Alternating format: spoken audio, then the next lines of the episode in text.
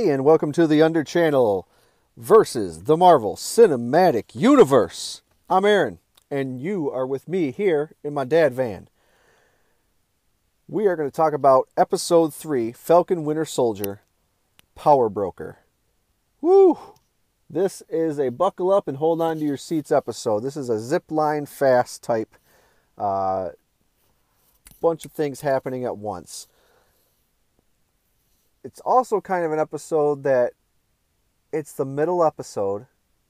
It's right, it's explaining only a little bit, not enough, and you basically just have to experience it and get through it. But I think it also sets up a lot. So, three more episodes after this one, and this series will wrap it up for the MCU. Anyways, uh, this episode has us seeing Sam and Bucky get their Leo gets uh, in Zemo. And this whole episode is a Zemo fest. So we'll get to Zemo in a few minutes. Uh, I want to talk about a few other characters first, uh, including Agent 13, Sharon Carter. Uh, we run into Sharon Carter in the magical land of Madripoor. Oh, and let's just talk about Madripoor for a second how cool is it that we get Madripoor in this series? Uh, for anyone that's a fan of Marvel Comics, uh, mutants, X Men, things along those lines, you know what Madripoor is all about.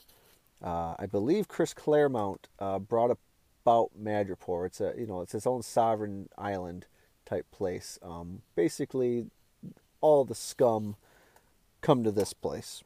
You know, it's uh, what is it the uh, the cantina on Mos Eisley type of place. Anyways, uh, they did a really cool job with it. it. it. had a really cool, like futuristic cyberpunk type look to it. Uh, I really, honestly, I like those motorcycles with the weird flags off the back of them. That was really cool, you know, for what it was. Uh, but just getting into that city and being in the underbelly of things and going through it was really cool. So Sharon Carter seems to be like a uh, a stolen art dealer, a stolen goods dealer uh, because she is just like Sam and Buck, except she wasn't allowed back after the things that she did. She kind of got a raw end of the deal, and she is basically uh, a huge fugitive from the law, more so than Sam and Buck. So Sam kind of is promising to help, you know, get her a pardon, you know, so she can come back to the United States. But it kind of seems like Sharon doesn't want that because some of the things she says to Sam and Buck you know, about, you know, you buy into this hero bullshit, you know, things along those lines, like, you know, everything's not cracked up the way it was anymore. Uh, we get some dirty deeds being done by the flag smashers. Uh, when we first run into them, it seems like they're running recon, but then they get what they want and then they set fire to the building and they kill people inside of it. And I, I don't think all the flag smashers knew that that was going to happen. I think only the main Karli Morgenthau kind of actually knew that that's what the whole, her idea was to do in the end was to burn those people alive, and some of them were probably innocents, unfortunately. So uh, she's definitely kind of more bad as bad, and less bad as good or good as bad. Again, I said it before; they're going to be blurring the lines on good and evil, you know, in this show. So definitely one of those things that they did with her character. Um, We've got Dr. Wilfred Nagel. He is the first scientist, it seems, to have successfully remade the super soldier serum, but he has made a better version of it, as he says. Uh, you don't have to have clunky machines to make a Steve Rogers guy, and there'll be no, I forget how he words it, but basically no abominations from the Hulk movie. There'll be none of those type of things either. Um, you know, so he's going to have basically what we got the Flag Smashers. That serum is what the Flag Smashers used. He said they took all 20 samples of it and they only used nine, so there's 11 more vials of this super soldier serum still available uh, that they had that he used uh, or he had developed from isolating Isaiah Bradley's blood.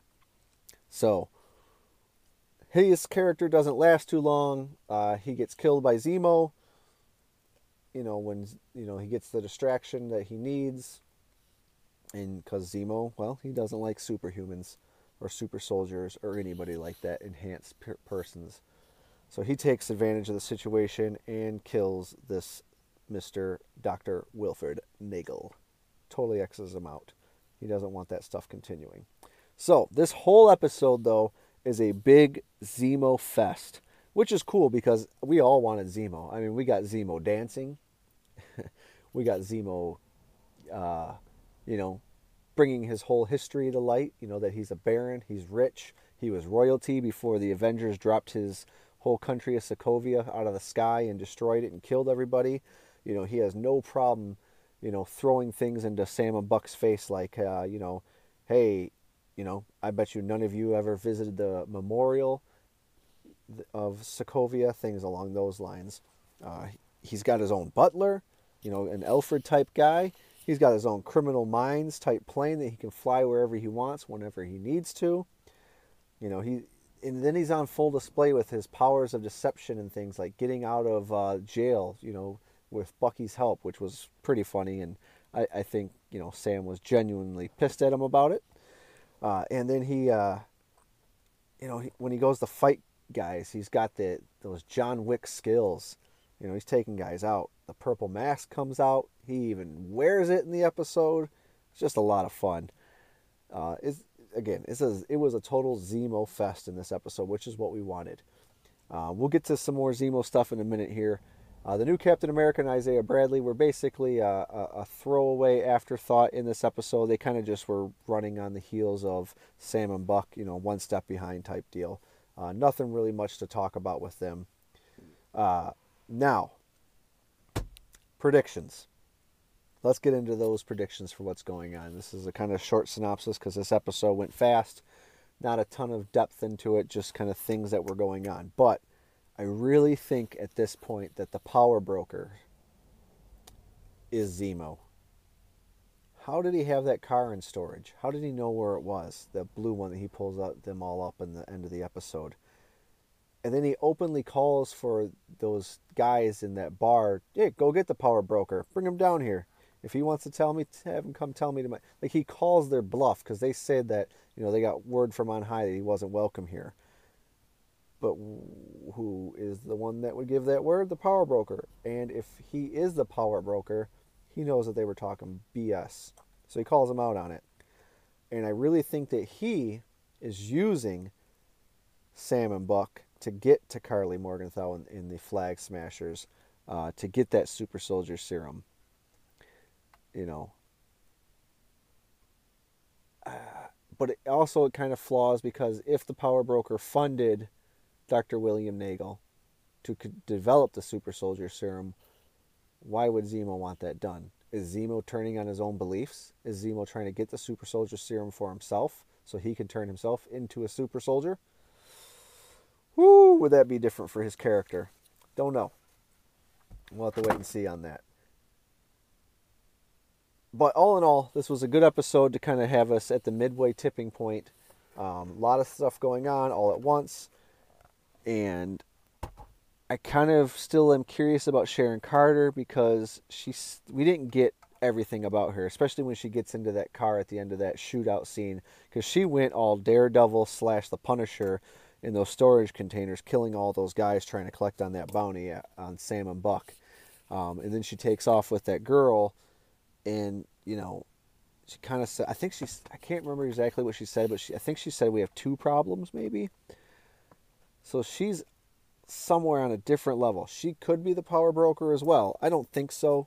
Uh, I think the power broker existed before her, um, and that's why Zemo being the power breaker, power broker makes sense because he's rich and he existed before all this, anyways. Uh, just it was time for him to do stuff in Civil War. Oh, don't let me forget. I almost forgot about our surprise character at the end. Io, Oyo. Ah, I'm gonna brutalize it. But anyways, a Wakandan shows up, and we haven't seen her since Civil War. Uh, I think she was one that was after King Ch- um, Chaka got uh, you know rubbed off. Um, she was fighting. Um, I think we saw her in Infinity War too, fighting Glaive, if I'm not mistaken. Anyways, um, but the Wakandans are in play now, which is cool because they kind of gave them a nod earlier you know, when um, Sam was saying, "Hey, Wakandans haven't forgot who Zemo is. You know, we broke this guy out. You know, you, you know, he's saying to Buck like, hey, they helped you out. They kind of reprogrammed your brain and helped you get back to who you were. You know, and then you're going and getting their worst enemy out. You know, what's going on with that? And then she shows up like she's been tracking them the whole time. So it's going to be cool to see how that plays out with uh, Zemo. I hope we get more Zemo in the next episode, but I, I really want more on this next episode to be more focused on John Walker. So we'll see how that goes. Uh, let me know what you guys think of what's going on with Agent Carter, Zemo, Sam and Buck, uh, you know, John Walker, Isaiah Bradley. Is this the last we've seen of him? You know, what do you guys think so far is going on with Falcon and the Winter Soldier, and where are we going to go? We've only got three episodes left, so how quick is things going to be going? You know, how quick are things going to be changing? Who is the power broker? What is the Flag Smashers deal? You know, where are we going to go with this plot? So let us know what you think in the comments below, or see us on Facebook, see us on Twitter, see us on Instagram, email us at theunderchannel at gmail.com however it is that you guys want to get in touch with us and let us know what you're thinking of with the Falcon and Winter Soldier series here on Disney Plus, let us know, and we will see you next time around. Thanks for listening.